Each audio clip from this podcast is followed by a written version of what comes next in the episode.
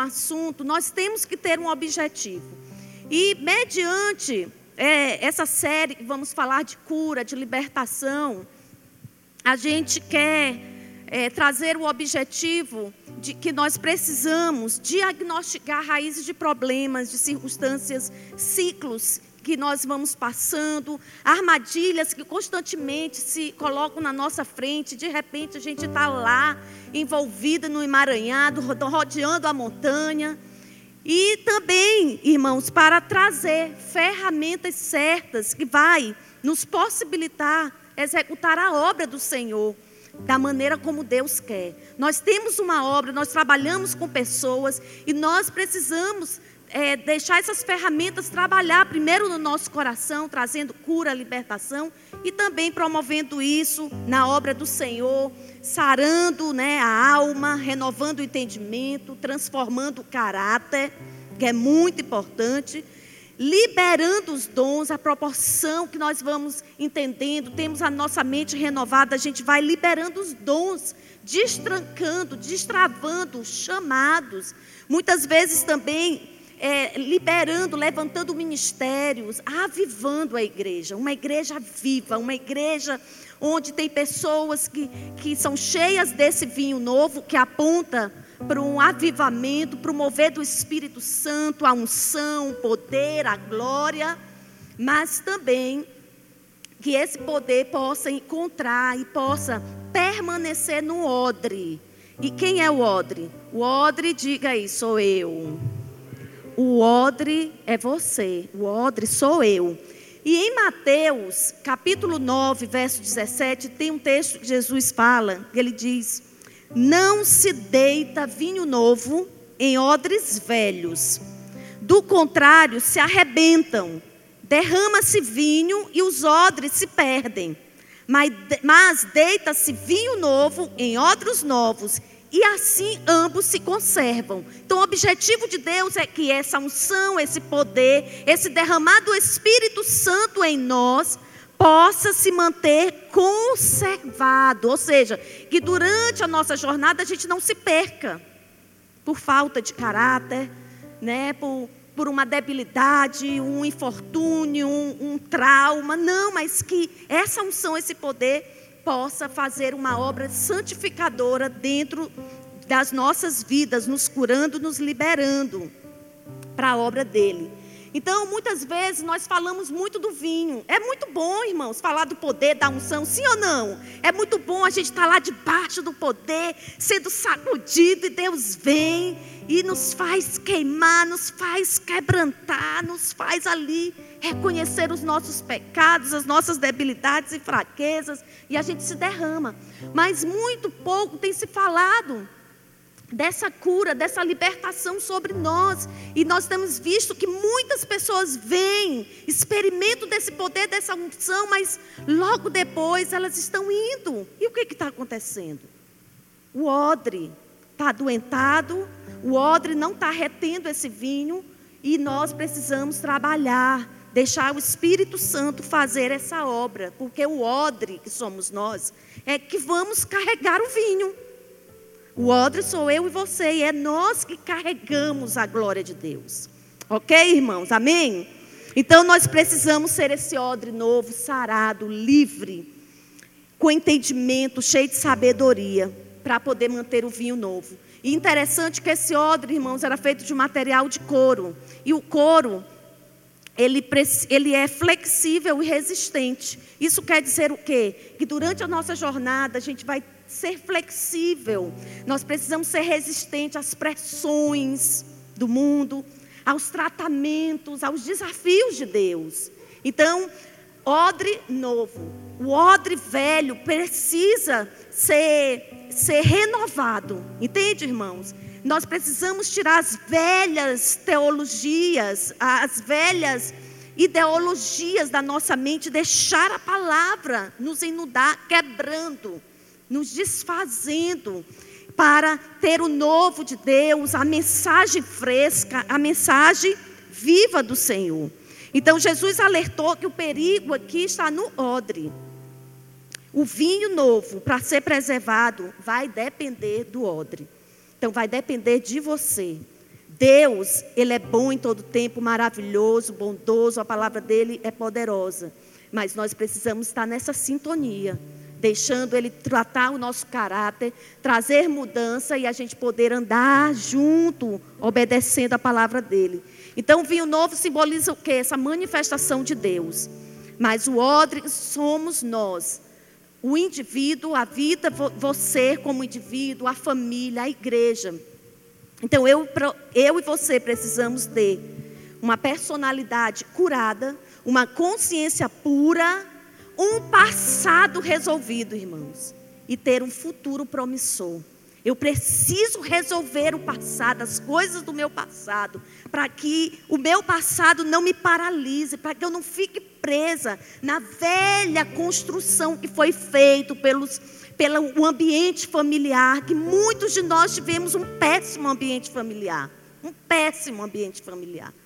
Pouquíssimos tiveram um, um, ambiente familiar abençoado, de palavra, de direção, de proteção, de segurança, de nutrição, representada ali por um pai, por uma mãe e de entendimento do Senhor. Mas muitos de nós viemos, infelizmente, de um ambiente familiar desconstruído, pautado ali, né, na maneira como o mundo vinha ensinando a lidar com as suas próprias vergonhas. Nossos pais, cheios de vergonhas, de pecados, e acabava reproduzindo isso nos seus filhos. Então, em Cristo Jesus, nós precisamos resolver o nosso passado para ver um futuro promissor. Amém? Ver um futuro promissor mentalidade renovada. Então, nessa noite nós vamos trabalhar nesse assunto de libertação. E o que é libertação? Muitos pensam assim: libertação expulsa demônio. É o ministério do sai-sai. Sai, né, cão, expulsa daqui, expulsa dali, mas não é isso, irmãos. Libertação é, sou eu lidar responsavelmente com o lixo da alma, de maneira pessoal, geracional e territorial. Eu preciso saber lidar com o lixo da minha alma. Eu preciso deixar esse lixo, que eu posso também chamar de causas, né, que deram a origem a um comportamento reprovado, cadeias de pecados. Então eu preciso tirar esse lixo.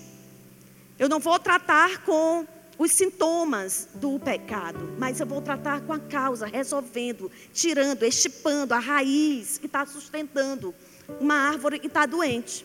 Amém? Então eu vou dar um exemplo para você de uma lixeira. Por exemplo, nós temos lixeira nas nossas casas onde nós colocamos o lixo. E se você deixar aquele lixo por dias ali naquele lugar, o que acontece? Atrai mosquito, atrai mosca, rato, barata. Não é verdade? aquele lixo atrai tudo de ruim. Aqueles bichos que a gente fica ali apavorado, né? Barata, rato, o fedor, fede. Então, o que, que a gente tem que saber? O que, que nós precisamos fazer? A gente vai se deter, irmãos, enxotando a barata, expulsando o rato, sai rato. Sai daqui desse lixo. O que, que nós precisamos fazer? Remover o lixo, desinfetar o ambiente. E ali vai ficar limpo. Nós não precisamos é, nos tornar especialistas nas moscas, nas baratas, né? Nos ratos, não. Eu preciso me ater àquele lixo. Aquela coisa que está trazendo doença para dentro do meu coração. É como amargura. Muitos de nós carregamos a amargura do nosso passado por um relacionamento quebrado, por algo que nos aconteceu. E por anos, por anos, a gente deixa aquele lixo dentro de nós, chamado amargura. O que, que eu preciso fazer? Ah, pastor Fabrício, ora aqui por mim, que eu não aguento mais essa amargura. Pastora Patrícia, pastora Silva, eu vou buscar orações, as orações mágicas para resolver o meu problema. Ah, irmão, expulsa que esse demônio, porque eu estou afligida. Aí a gente diz assim, irmão, perdoa. Irmã querida, você precisa perdoar. Precisa perdoar esse que te feriu. Ah, não, não consigo. Então não vai resolver. A oração nenhuma vai resolver. Eu preciso tirar o lixo da amargura e resolver aquela pendência do meu passado para me poder prosseguir para um futuro, um futuro promissor de sucesso. Amém? Vocês entenderam? a história, o exemplo do lixo? Então vamos tirar todo o lixo.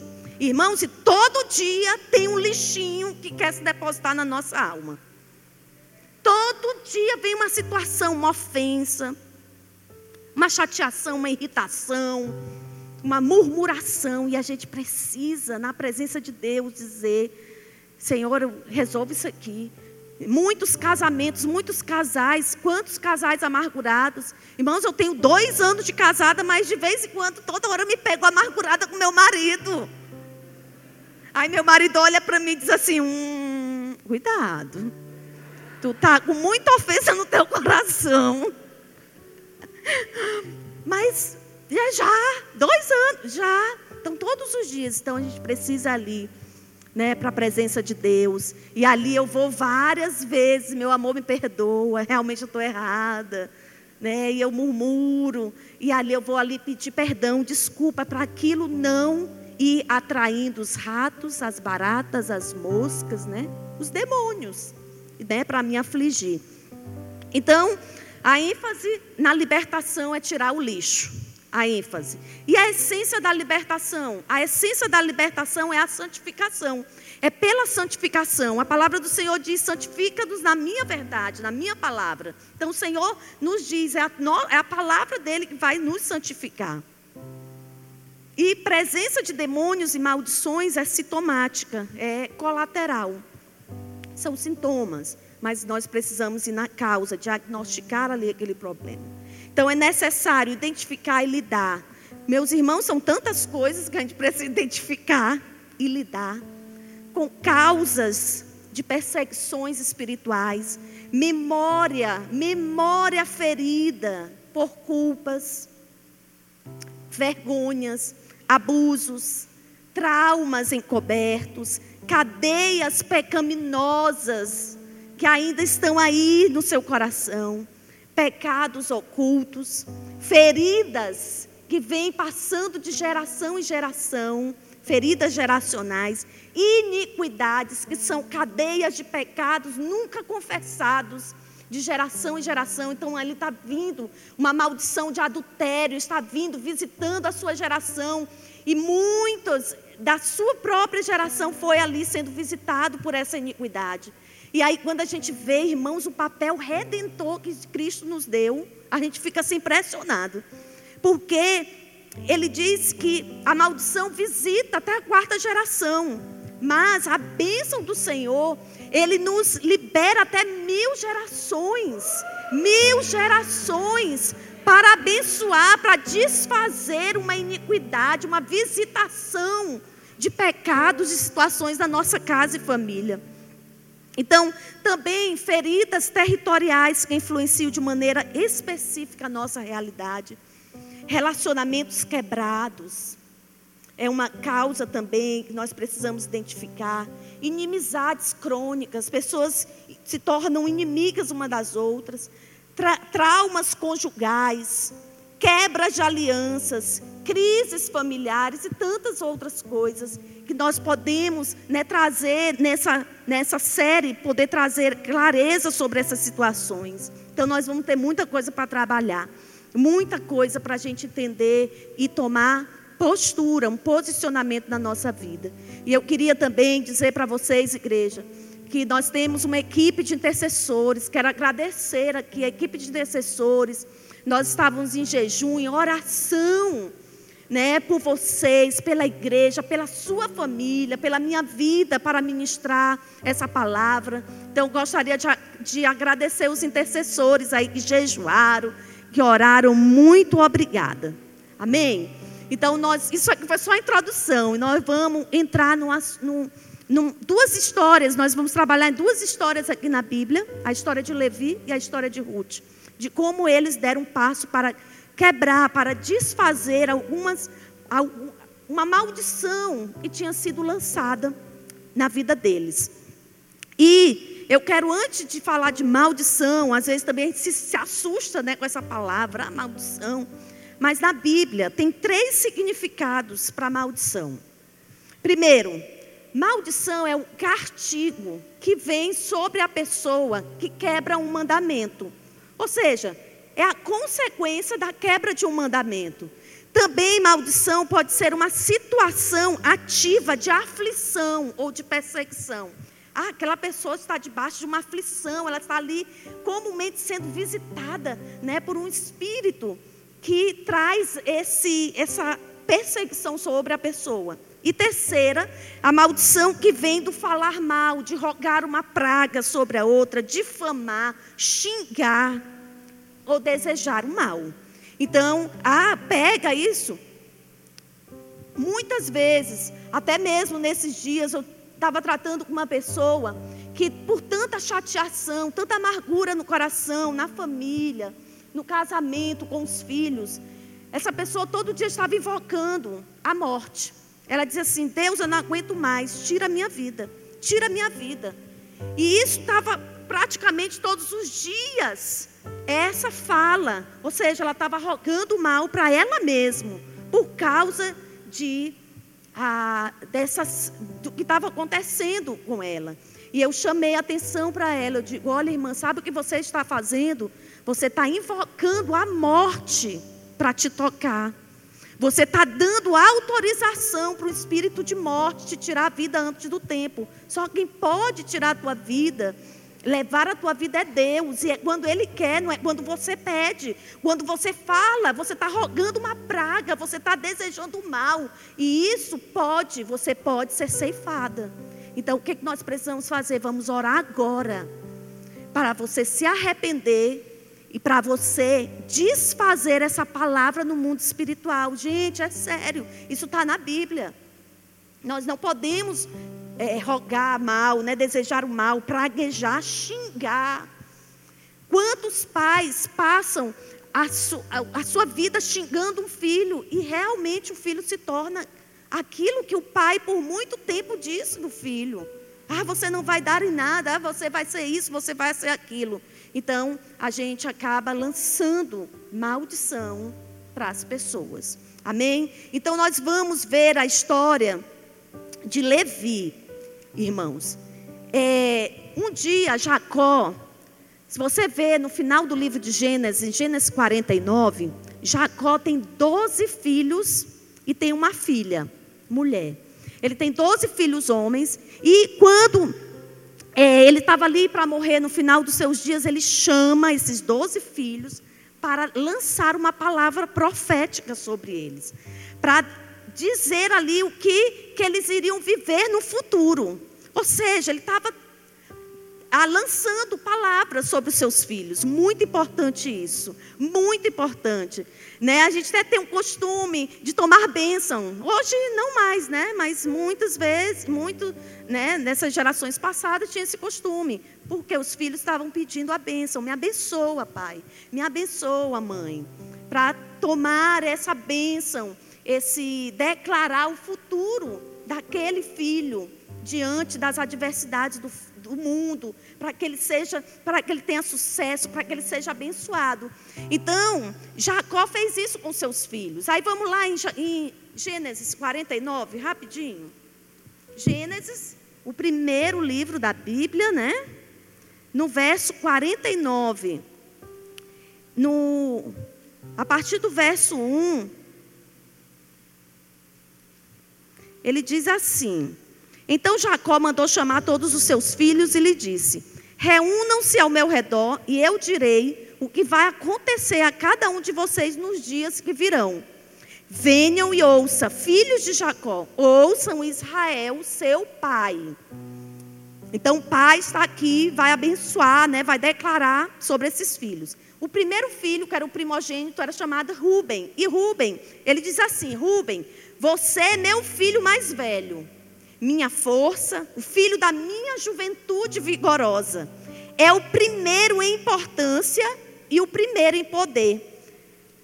É, contudo, impetuoso como uma enchente. Ele está dizendo: Olha, Rubem, você é inconstante. Você é um filho inconstante. E não vai ser mais o primeiro. Pois você se deitou em minha cama, desonrou meu leito conjugal. Irmãos, você quer bênção? Isso aqui é uma palavra dura, uma palavra dizendo assim: olha, Você é o primeiro, mas agora você desonrou o meu leito. Você fez, você quebrou o mandamento. E você é, é, desonrou né, o meu leito conjugal. Tudo bem, isso aqui foi Rubem. Logo em seguida vem Simeão e Levi. Eles são irmãos. Simeão e Levi são irmãos. Ou seja, Jacó tinha quatro esposas. Vê se pode, né? Quatro esposas. E Simeão, Levi e Diná, que era filha, né? Ele só tinha uma filha mulher, eram filhas da mesma mãe. Então, Simeão e Levi, ele diz assim: Simeão e Levi são iguais em tudo, são irmãos. Suas armas são instrumentos de violência. Que eu jamais esteja presente em suas reuniões e nunca participe dos seus planos. Pois em sua ira mataram homens e por diversão aleijaram bois. Maldita seja a sua ira, pois é feroz. Maldita a sua fúria, pois é cruel. Eu vou espalhar, eu os espalharei entre os descendentes de Jacó e os dispersarei por todo Israel. Isso aqui é bênção, irmãos. É outra palavra dura, consequência de, uma, de um evento que aconteceu que Simeão e Levi usaram de ira. E nós vamos ver que história foi essa. Então, Jacó tinha esses doze filhos e tinha uma filha, Diná. Diná era uma filha preciosa, muito amada por esses irmãos, pelo pai. Era só ela de filha. E um dia, irmãos, a Diná sai a passear. E um rapaz chamado Siquém, de uma outra região, de um outro povo, que não era o povo de Deus, encontra Diná, dá em cima de Diná, leva Diná para a sua cama, violenta Diná. E os irmãos Simeão e Levi ficam sabendo dessa situação. E eles ficam muito irados. Eles ficam muito, porque eles veem essa atitude como desonra, como afronta, né? ali como algo que veio para levantar a indignação no coração deles. Então eles disseram: nós vamos ter que resolver essa parada bem aí, porque nossa irmã não vai ficar desse jeito. Acontece que Simeão, e Levi não sabiam, mas quem estava apaixonado por Diná. Ele queria casar com Diná. Ele queria resolver a situação com Diná. Então aqueles irmãos vão lá diante de Siquém, até o pai de Siquém interferiu, diz: "Olha, nós queremos resolver essa situação, nós queremos, eu quero que meu filho se quem case com Diná. E eles disseram: "Não, vocês não, você não pode casar com minha irmã porque vocês são incircuncisos. Vocês não fazem parte do nosso povo. Mas aí o pai disse: Não tem problema, nós vamos nos circuncidar. Nós queremos fazer parte de Israel. E a circuncisão era um sinal ali de o povo participava da da aliança, fazia parte da aliança, que serviam ao mesmo Deus de Israel. Irmãos, e aí, se quem Levi diz assim: ah, é, então tudo bem, então vocês vão circuncidar. E o pai disse: não só nós, mas todo o nosso povo, todos os homens do nosso povo vão se circuncidar. Irmãos, e a circuncisão é o quê? é uma cirurgia que é feita ali no pênis do homem, é tipo aquela operação, né, de fimose que o homem faz, é isso? É? A operação de fimose. Então, corta ali o prepulso. E o homem, ele fica debilitado por alguns dias, ele sente dor. Então, imagina naquele tempo como era feita essa cirurgia, né? Sem anestesia. Sem anestesia, irmão. Não sei nem se existia anestesia. Existia naquele tempo? Não. Então, irmãos, ali, se quem, o seu pai, eles quiseram consertar a situação, eles erraram. Mas eles tiveram uma atitude nobre, sim ou não? Vamos consertar essa situação. Aí sabe o que acontece? Eles fazem aquela cirurgia, né? Fazem a operação. Eles estão lá naquele dia cortados com dor. Meus irmãos, e Simeão e Levi vêm, pegam as suas espadas e mata todos os homens daquele povo. Você imagina? foi uma, uma atitude desleal diante de uma família que estava querendo fazer um acordo. Eles não tinham razão para fazer isso. Simeão e Levi, eles foram tomados por uma ira. Aí você vê o motivo de que Jacó lançou essa palavra dura: Maldita seja a ira de vocês, porque vocês mataram homens. E quando, quando é, esses homens estão ali cheios da sua ira, e a ira, irmãos, a gente acha que a, gente, a nossa ira é justa. A gente acha né, que a gente tem todos os direitos de ficar irado, e eles foram ali mediante a análise dos seus próprios olhos e fizeram aquilo. E aquilo foi uma deslealdade. E aí Jacó fica sabendo disso. E Jacó ficou muito chateado com eles. Mas sabe o que mais chateou, que deixou irado o coração de Jacó? É porque ele estava vendo a própria história dele nos filhos dele. Porque Jacó era enganador, roubador, era um embusteiro, era alguém desleal. E ele estava vendo a mesma história dele nos filhos. Os filhos foram desleais, mentiram, enganaram e agiram ali debaixo da sua ira. E é muito ruim quando a gente vê, né? Um pai vê a sua própria história na vida dos seus filhos. Sim ou não? Isso é muito comum a gente ver nas famílias, né? O pai, o filho repetindo a mesma história de vida do seu filho, do seu pai. O filho vendo, né? Repetindo a mesma história do seu pai. Então, irmãos, Jacó, quando está perto ali de morrer, ele chama esses filhos para liberar nessa palavra. E simplesmente Levi e Simeão receberam essa palavra de castigo. Ah, então Levi, ele tem seus filhos, os filhos de Levi têm os seus filhos, né, que se tornam netos, e aquele povo vai crescendo e se torna uma tribo. Eles vivem, eles se tornam uma tribo e eles estão vivendo debaixo daquela palavra, aquela palavra pesada, aquela palavra no coração deles.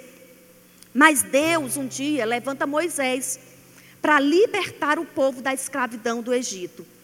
Irmãos, tem um dia que Moisés sobe para o Monte Sinai para estar com o Senhor. E ele diz assim: Olha, eu vou subir, mas vocês ficam ao pé do monte. Lembram dessa história? Ele sobe no monte. E aí o que, que acontece? Ele diz, ele dá uma palavra, ele diz assim: Eu vou subir, mas vocês esperam. Então, quando a Moisés, o povo estava impaciente, eles viram que Moisés estava demorando muito. E o que foi que eles fizeram, irmãos? Debaixo até da liderança de Arão, que era o braço direito ali de Moisés. E o povo foi ficando impaciente, o povo foi ficando inquieto. E aí Moisés não descia. E o povo diz assim: Arão, junta todo o ouro aí, vamos juntar o ouro. As mulheres dão as suas joias, porque nós vamos fazer um bezerro de ouro para adorar. O nosso Deus agora não é mais Jeová, não é mais Javé. Agora o nosso Deus vai ser esse bezerro. Vamos celebrar, vamos dançar para o boi. Te lembra alguma coisa isso? o boi bumbá. Né? O povo está lá dançando e prestando culto a um boi. Até batiza o boi, misericórdia. Isso é algo que não é certo diante da palavra de Deus. Deus traz né? A palavra se cumpre quando nós abrimos brechas que vão contra o mandamento do Senhor. Vem a maldição. Vem a maldição. E aí, irmãos, quando Moisés desce do monte e vê aquela confusão, o que está acontecendo? Aí lá em Êxodo 32, verso 26, Moisés diz assim: quando ele vê que ele fica né, irado, meu Deus, o que está acontecendo? Esse povo aí está prestando culto para um Deus, para um bezerro de ouro. E aí, irmãos, ele diz assim, na, na chateação dele, ele diz: Quem está do lado do Senhor, dê um passo adiante. Quem está do lado do Senhor, dê um passo adiante. Sabe que muitos talvez fossem esperar algumas outras tribos se apresentar. A tribo de Judá, por exemplo. tribo de Judá, que significa louvor. Era uma tribo, uma das maiores tribos de Israel. Mas não foi a tribo de Judá que se apresentou. Poderia também ter esperado a tribo de Benjamim, afinal, dessa tribo muito importante sairia o primeiro rei de Israel. Mas não foi Benjamim que se apresentou, não foi a tribo. Sabe qual foi a tribo? Tribo de Levi. A tribo de Levi se apresentou. Sabe o que foi que aconteceu nesse momento quando ele se posicionou e disse: Eu estou, nós estamos do lado do Senhor. A maldição, meu irmão, a maldição se transformou em bênção sobre a vida dele. Porque ele entendeu e disse: Epa, existe um peso de uma palavra, mas agora eu me posiciono. Eu me posiciono, eu estou do lado do Senhor. Meus irmãos, e aquela tribo de Levi foi lá e resolveu a parada no meio daquela idolatria. E a Bíblia diz que aquilo se tornou uma bênção sobre eles. Uma bênção, né? E muitas vezes, irmãos, sabe o que acontece quando a gente dá um passo para o Senhor? Quando a gente consegue ouvir ali Deus nos chamando, Deus, sabe, querendo tirar, nos remover debaixo de maldições, de infortúnios, de perseguições, de castigos. Ele está, de todas as maneiras, atraindo nosso coração para Ele. Ele está todo tempo querendo nos ajudar. E o que, que acontece quando você dá um passo para o Senhor? Ele dá um passo na sua direção. E Ele transforma a maldição em bênção. Sabe, quem é Levi? Levi é o menos merecedor. É aquele que estava ali debaixo daquela maldição, daquela palavra dura por causa de uma consequência, de um evento na vida deles que eles foram desleais. Então nada rompia, as portas estavam fechadas ali.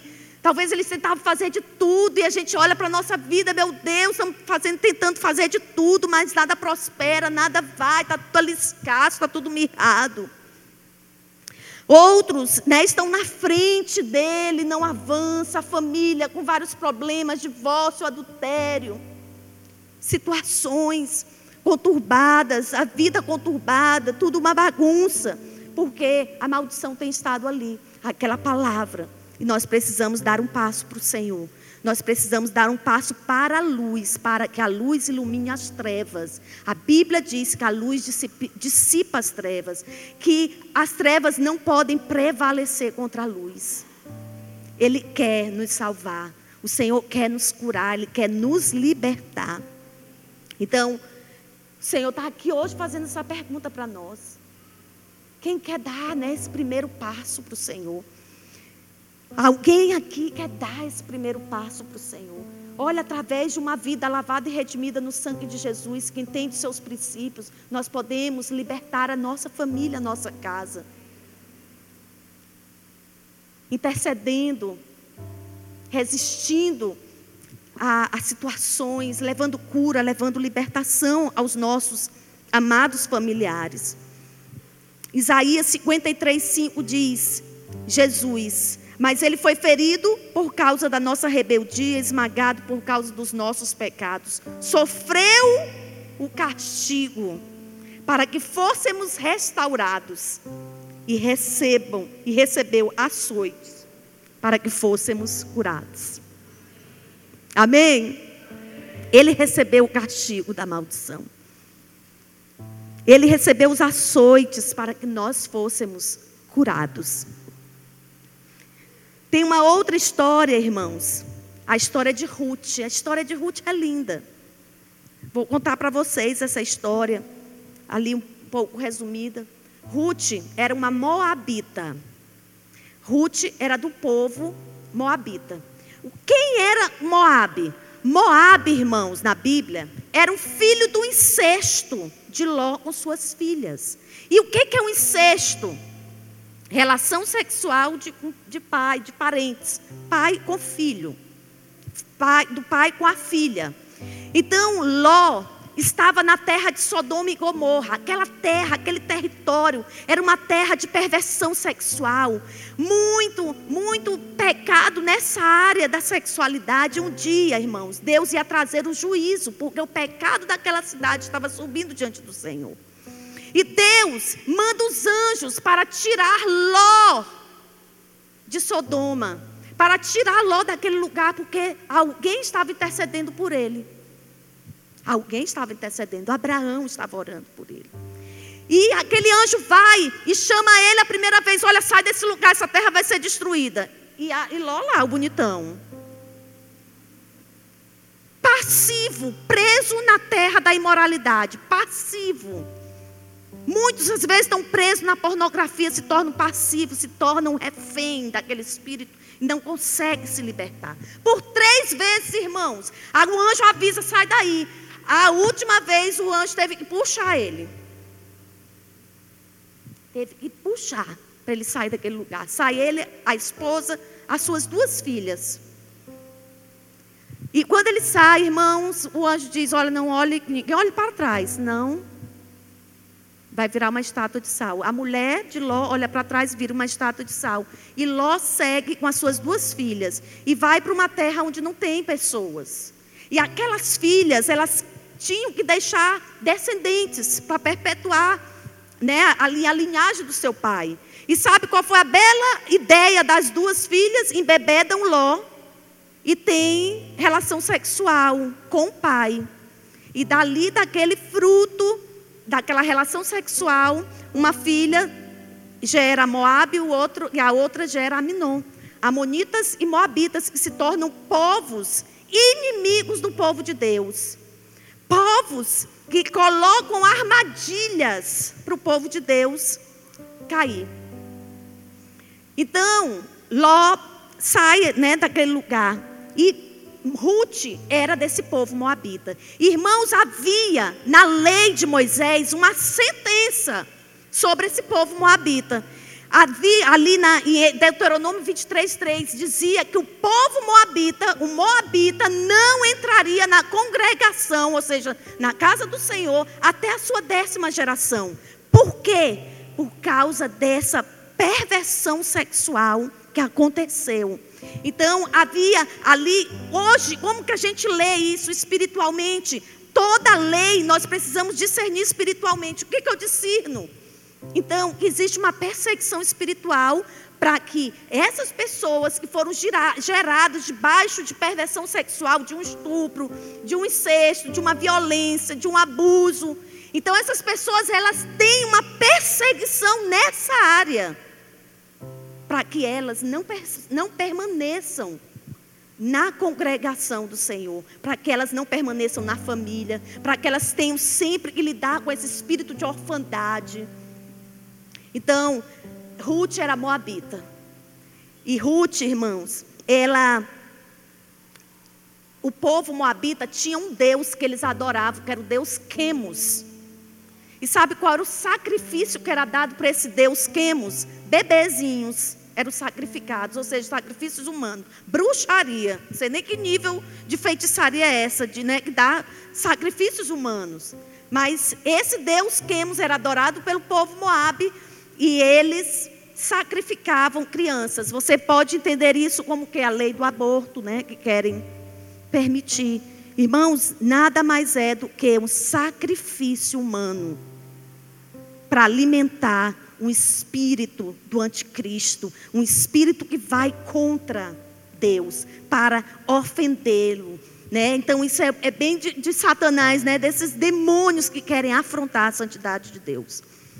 Então, a Ruth era de lá desse povo.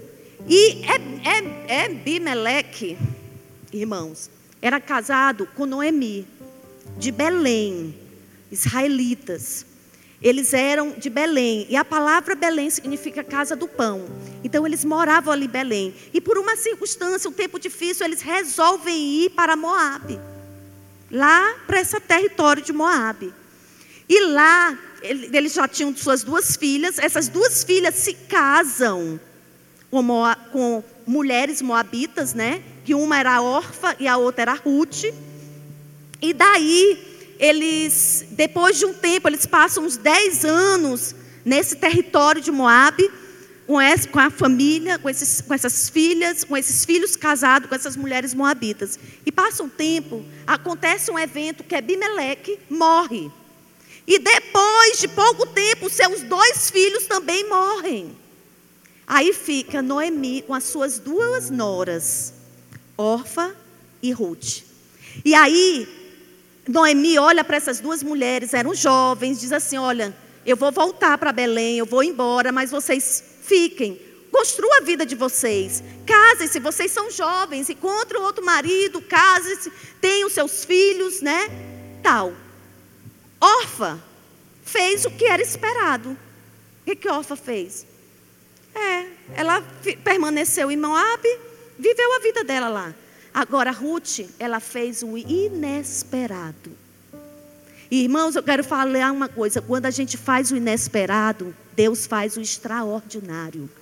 Deus fez o extraordinário na vida de Ruth. Sabe por quê? Quando ela decide ir com a sua sogra, sabe qual é a declaração dela em Ruth 1,16? Ela diz assim: Não insista comigo, fala para Noemi, não insista comigo para deixá-la e voltar. Aonde você for, irei. Aonde você viver, viverei. O seu povo será o meu povo. O seu Deus será o meu Deus. Irmãos, ela fez o inesperado. Ela trocou o Deus Quemos pelo Deus Javé. Pelo Deus Todo-Poderoso. Pelo Deus de Noemi. Ela olhava e contemplava a vida daquela mulher, uma vida de oração, uma vida de adoração diante do Senhor. E ela contempla e ela faz, vira uma chave na vida dela, vira uma chave. Então ela fez o inesperado, e é no inesperado é quando a gente faz e reverte a, ben, a maldição em bênção. E a gente vai ver qual foi a bênção que veio sobre Ruth, quando ela decidiu fazer essa declaração diante de, diante de sua sogra, diante dos anjos, diante dos demônios, diante do Senhor, diz: Eu não quero esse Deus, Quemos, eu quero o teu Deus. Eu quero o teu povo, eu quero fazer parte desse povo de Israel que adora o Senhor, que não tem outros deuses, mas que está ali diante do Senhor. Então Ruth, ele vai, ela vai, Ruth vai com a sua sogra né, para Belém. Ela foi para onde, irmãos? Para a casa do pão. Quem é o pão? Jesus. Ela foi para a casa de Deus. Ela foi ter um relacionamento vivo com o Senhor. Ela foi deixar ser trabalhada pelos mandamentos, pela história de um Deus que faz promessas, um Deus que faz todas as coisas. Então, ela decidiu, tomou essa decisão. Agora tinha uma situação, irmãos. Ruth era estrangeira, sim ou não? Ela era uma moabita. E ela estava indo para Belém, para um território ali dos judeus. E havia uma lei sobre os estrangeiros, mulheres, viúvas, né? Sobre os estrangeiros de maneira geral. Então, a, a viúva, se fosse uma viúva judia, ela tinha direito a ter um parente remidor. Ou seja, um parente do marido falecido poderia casar com ela e deixar descendentes. Isso era chamado parente remidor. Agora, hum, é Ruth vem. Ela é estrangeira e o pior, ela é moabita. Então, ela não tinha esse direito, né, de ter um parente remidor. Sim ou não? Era lei. Agora o que acontece? Quando ela vem, ela é enviada para trabalhar nos campos de quem? Nos campos de Boaz. Nos campos de Boaz. E sabe quem era Boaz? Boaz era um homem solteiro, era o homem mais rico da cidade. Então, ele vê Ruth, pergunta quem é essa moça, tal, olha, então deixa ela ir, deixa ela trabalhar, deixa ela colher os trigos.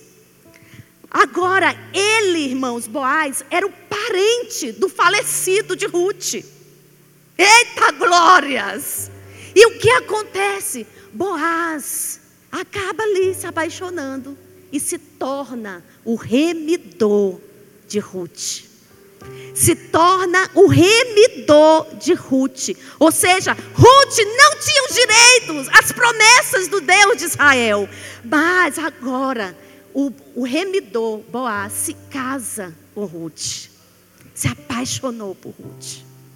Se tornou remidor de uma estrangeira, de uma moabita que estava debaixo de uma maldição, de não poder entrar na congregação até a décima geração dela. Não tinha direito às promessas. Boaz, irmãos, é um tipo de Cristo. É um tipo de Cristo. Ele é o nosso remidor. Nós éramos estrangeiros. Nós não éramos judeus. Nós não tínhamos direito ao Deus de Israel. Nós éramos estrangeiros. Mas o Senhor nos remiu, nos lavou, nos perdoou e nos deu direito às suas promessas. Aleluia! Aleluia! Jesus é o nosso remidor. Ele é o nosso remidor. Mas mais do que isso, Ruth, irmãos, ela foi buscar refúgio no Senhor. Ela foi buscar refúgio. Lá em Ruth 2, 2, verso 12, diz assim: O Senhor, o Deus de Israel, sobre cujas asas você veio se refugiar. Então, foi uma palavra dita para ela. Ele diz assim: O Senhor, o Deus de Israel, sobre cujas asas você veio se refugiar, a recompense ricamente pelo que você fez. Ela foi recompensada quando ela fez uma aliança de escolher o povo da sua sogra, o povo de Ruth, o povo, de, o Deus de Israel. E ela foi recompensada. Qual foi a recompensa, irmãos? Além de ter se casado, de ter gerado filhos do remidor de Boaz, qual foi a maior recompensa que essa mulher recebeu? Ela fez parte da linhagem de Jesus Cristo. Ela foi inserida em Mateus capítulo 1, verso 5, está lá, dizendo que Ruth, Ruth fez parte da linhagem do Senhor. A Bíblia diz que Boaz gerou Obed, Obed gerou Jessé, Jessé gerou Davi. Quatro gerações abençoadas por causa de uma decisão, de um posicionamento de uma mulher estava debaixo de infortúnio, de uma vida fracassada, mas quando viu a oportunidade de abraçar o Deus de Israel, ela abraçou a bênção do Senhor. Por trás desses nomes, Boaz, Obed, Jessé, Davi, existem significados. Irmãos, e sabe o que significa cada um desses nomes? Olha só, Boaz significa nele há força. Obed significa servo. Jessé significa riqueza. E Davi significa amado. Ou seja, sabe qual a frase que forma aí? Nele há força para servir com riqueza o seu amado. Então, foi essa recompensa dessa mulher que se posicionou para diante da bênção, se posicionou diante da bênção. E você? E nós precisamos nos posicionar diante da bênção para resolver o nosso passado, resolver histórias de uma vez, para que nós possamos avançar. Sabe qual foi a recompensa de Levi? Qual foi a recompensa de Levi quando ele deu um passo à frente e disse: Eu sou do Senhor? Qual foi a recompensa dele? Levi. Eles se tornaram a tribo sacerdotal, os levitas. E sabe qual era a herança deles? O Senhor. Jesus, o Senhor era herança deles. Eles serviam no templo. Eles eles trabalhavam servindo na casa do Senhor. Irmãos, no tempo de Jesus, Levi era a tribo mais rica que tinha. Eles, re, eles foram recompensados diante do posicionamento que eles tiveram. Amém? E para concluir, irmãos, a nossa conclusão. Essa palavra falou o seu coração? Amém? Você sentiu leveza. Eu estou sentindo tanta leveza nesse ambiente, irmãos. Tanta leveza. Glória a Deus por isso. Uma vez que a gente entende um princípio, a gente, sabe, dá um pontapé inicial. E a gente sai para romper. Então hoje eu queria que você percebesse em que área da sua vida você precisa tomar uma posição. Em que área da sua vida você precisa se posicionar? um exemplo, eu queria dar dois exemplos de situações em que a gente precisa se posicionar. Por exemplo, lá no, no livro, né, Cote, ele conta dois exemplos que aconteceram com ele. Que uma moça veio procurar ele e pedir oração para ele, porque ela estava tendo muitos problemas na vida sentimental dela, ela estava sofrendo. E Cote não queria simplesmente fazer uma oração para aquela jovem, então ele parou um pouco e disse: Mas seja mais específica, por que você está sofrendo? Então ela foi contando a história dela, né? E no final ela fala que ela vivia amaziada com um rapaz que inclusive não era nem crente, mas crente ou não, né? Ela estava numa situação de pecado, de fornicação, desprezando o mandamento do Senhor do matrimônio. Então ele, pá, e ele disse: oração nenhuma vai resolver a sua situação, você precisa tomar uma posição. Sai desse relacionamento aí de amaziamento. Separação de corpos. E ali naquele momento ela entendeu qual era o posicionamento que ela precisava tomar. Para quê?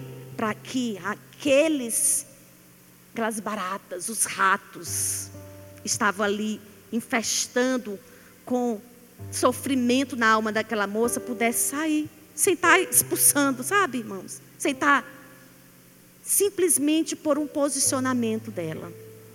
As coisas iriam fluir. Isso se chama o quê? Força moral. Isso se chama o quê? Caráter.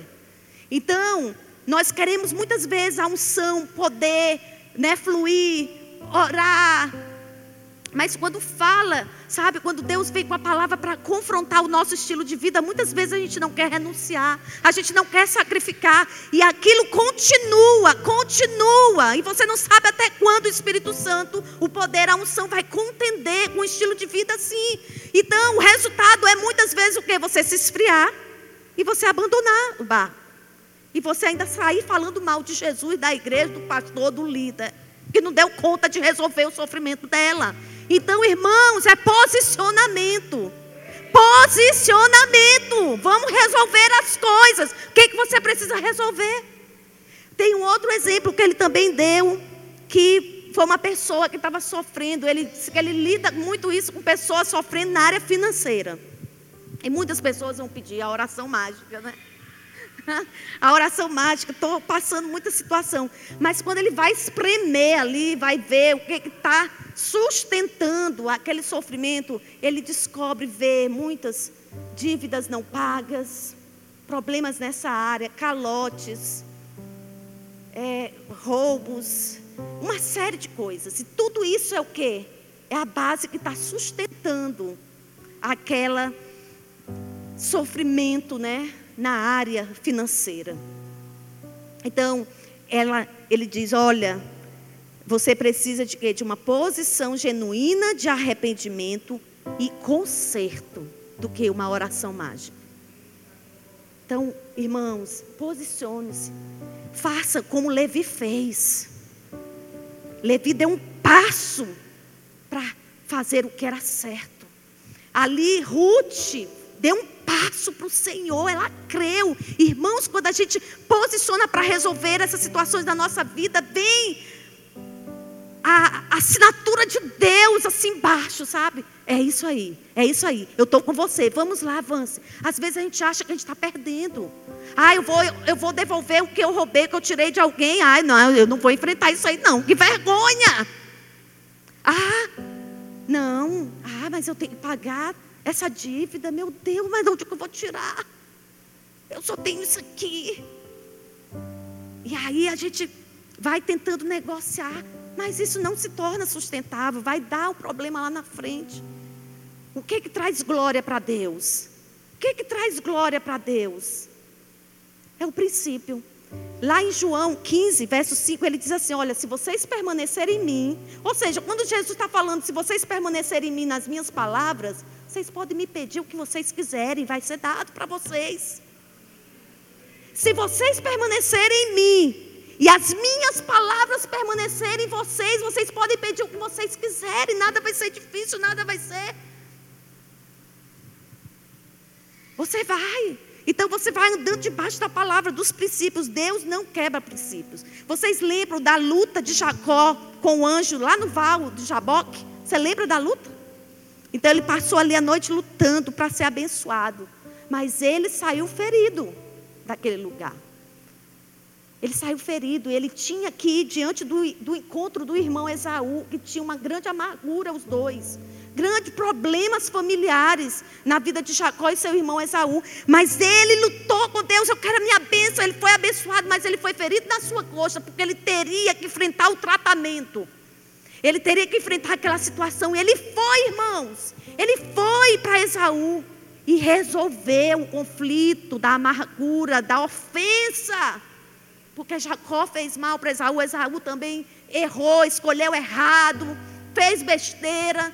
E eles estavam ali como inimigos, em inimizade. E eles foram e resolveram a situação. Então, nem todas as experiências que teremos com Deus serão prazerosas, mas certamente necessárias para nos moldar e fortalecer. Não é prazerosa, não, irmão. A gente tem que ajustar algumas coisas. Não é. Não é fácil. Olha, por muitos anos eu carreguei uma palavra que foi dita pelo meu pai. Pelo meu pai. Meu pai, minha mãe resolveram me sortear no meio de cinco filhos com uma filha que não ia casar. Vocês já sabem, eu sempre conto essa história, mas pode ter alguém aqui diferente que precisa ouvir isso. É um exemplo. E eu carreguei uma palavra que eu seria a filha que não iria casar para cuidar deles dois, dos meus pais. Rapaz, e um ia casando e ia embora, e só sobrou eu. No final, era eu que estava cuidando das confusões do meu pai com a minha mãe. Porque eles viviam ali conflitos.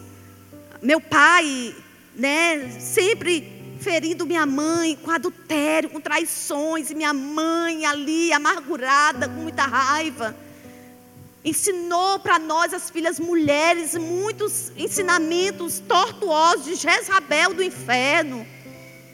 Entende? E que aí a gente que encontre né, Deus para lutar no nosso casamento, para não ter esse comportamento. E, e maridos que se posicionam para não deixar a gente querer mandar, né? E Alisson, meu irmão.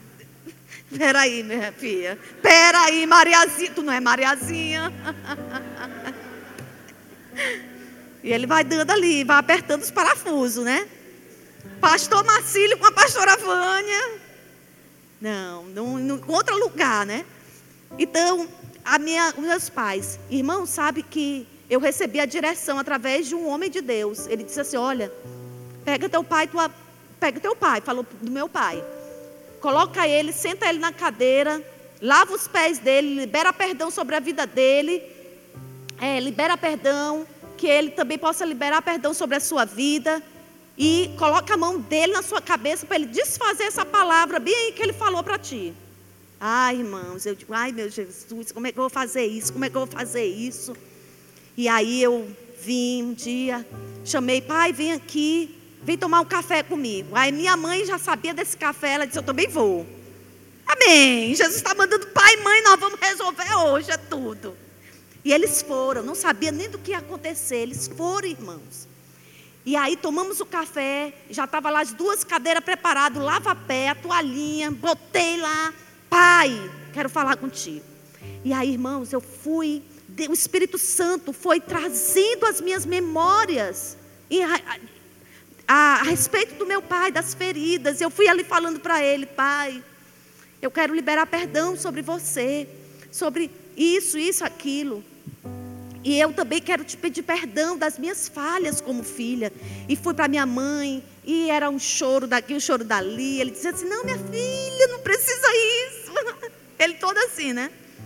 E aí eu ali lavei os pés, pedi perdão, liberei perdão sobre eles.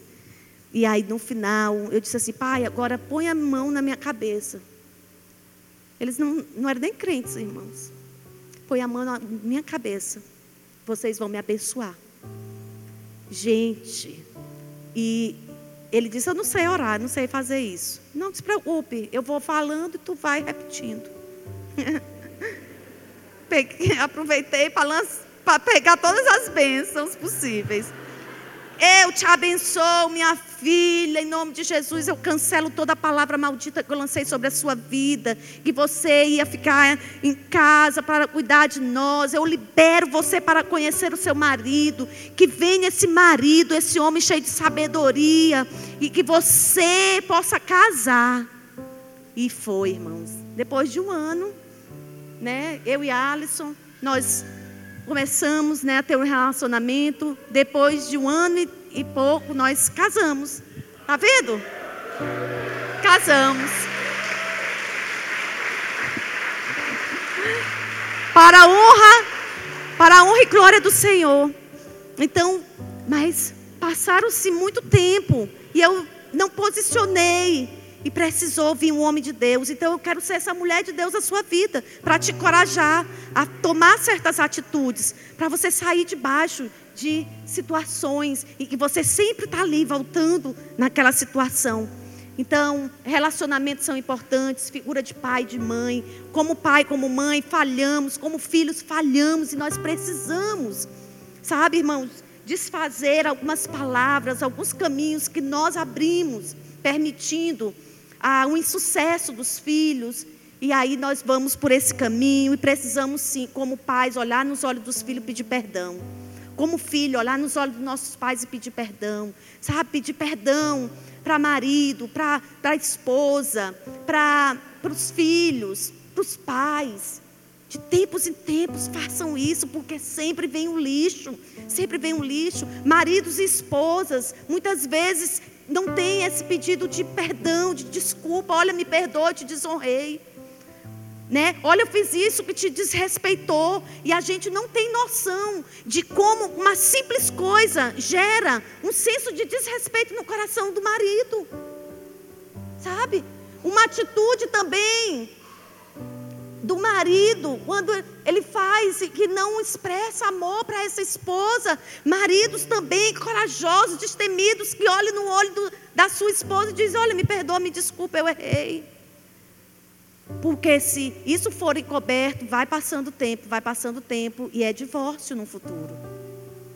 Enfraquece a relação, gera inseguranças, gera uma série de coisas, a gente vai se destruindo. E não é isso que Deus quer. Deus quer homens, mulheres maduras que enfrentam, sabe, as situações e que resolvem de acordo com o princípio da palavra de Deus. Então, a única jornada impossível é aquela que você nunca começa. Então, comece hoje. Tome posicionamento. E eu sei que Deus está com você. Então, vamos, vamos levantar para a gente orar. Uma outra coisa importante, quando a gente se posiciona, o nosso posicionamento gera, viabiliza santificação e frutificação. O nosso posicionamento. Então eu queria que profeticamente você desse um passo né, adiante. Quem está do lado do Senhor, dê um passo adiante. Sabe? Profeticamente, dizendo: Eu me posiciono, eu me posiciono para romper com isso aqui, eu me posiciono para sair dessa situação na minha vida, eu me posiciono, eu tomo a minha espada para lutar, para guerrear contra os deuses que querem nos fazer estar apegados a Ele. Senhor, em nome de Jesus, meu Pai, feche seus olhos, coloque a mão aí no seu coração. Nós estamos terminando, desculpa aí porque eu passei 15 minutos. Mas nós queremos, meu Deus, entregar, meu Pai, o nosso coração, a nossa vida. E nós queremos, Espírito Santo, ouvir do Senhor. Se tem algo que tem nas nossas vidas que nós não sabemos, ou que já sabemos que precisamos tomar um posicionamento.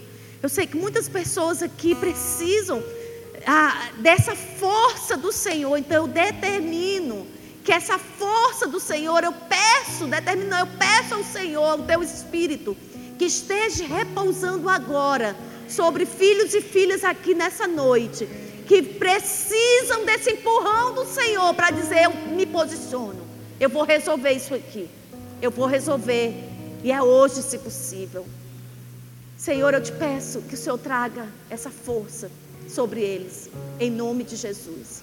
Pai, em nome de Jesus, eu quero também, meu Deus, te pedir por aqueles que talvez nunca fizeram uma aliança com Jesus, que estão ainda, Deus, contemplando esse mover, estão vendo, estão sentindo até uma atração no coração por esse Deus que é tão bom, que tem visto a manifestação, tem visto desse poder sendo derramado, trazendo uma vida de transformação, de mudança, mas não tem tido também coragem para dar um passo para o Senhor.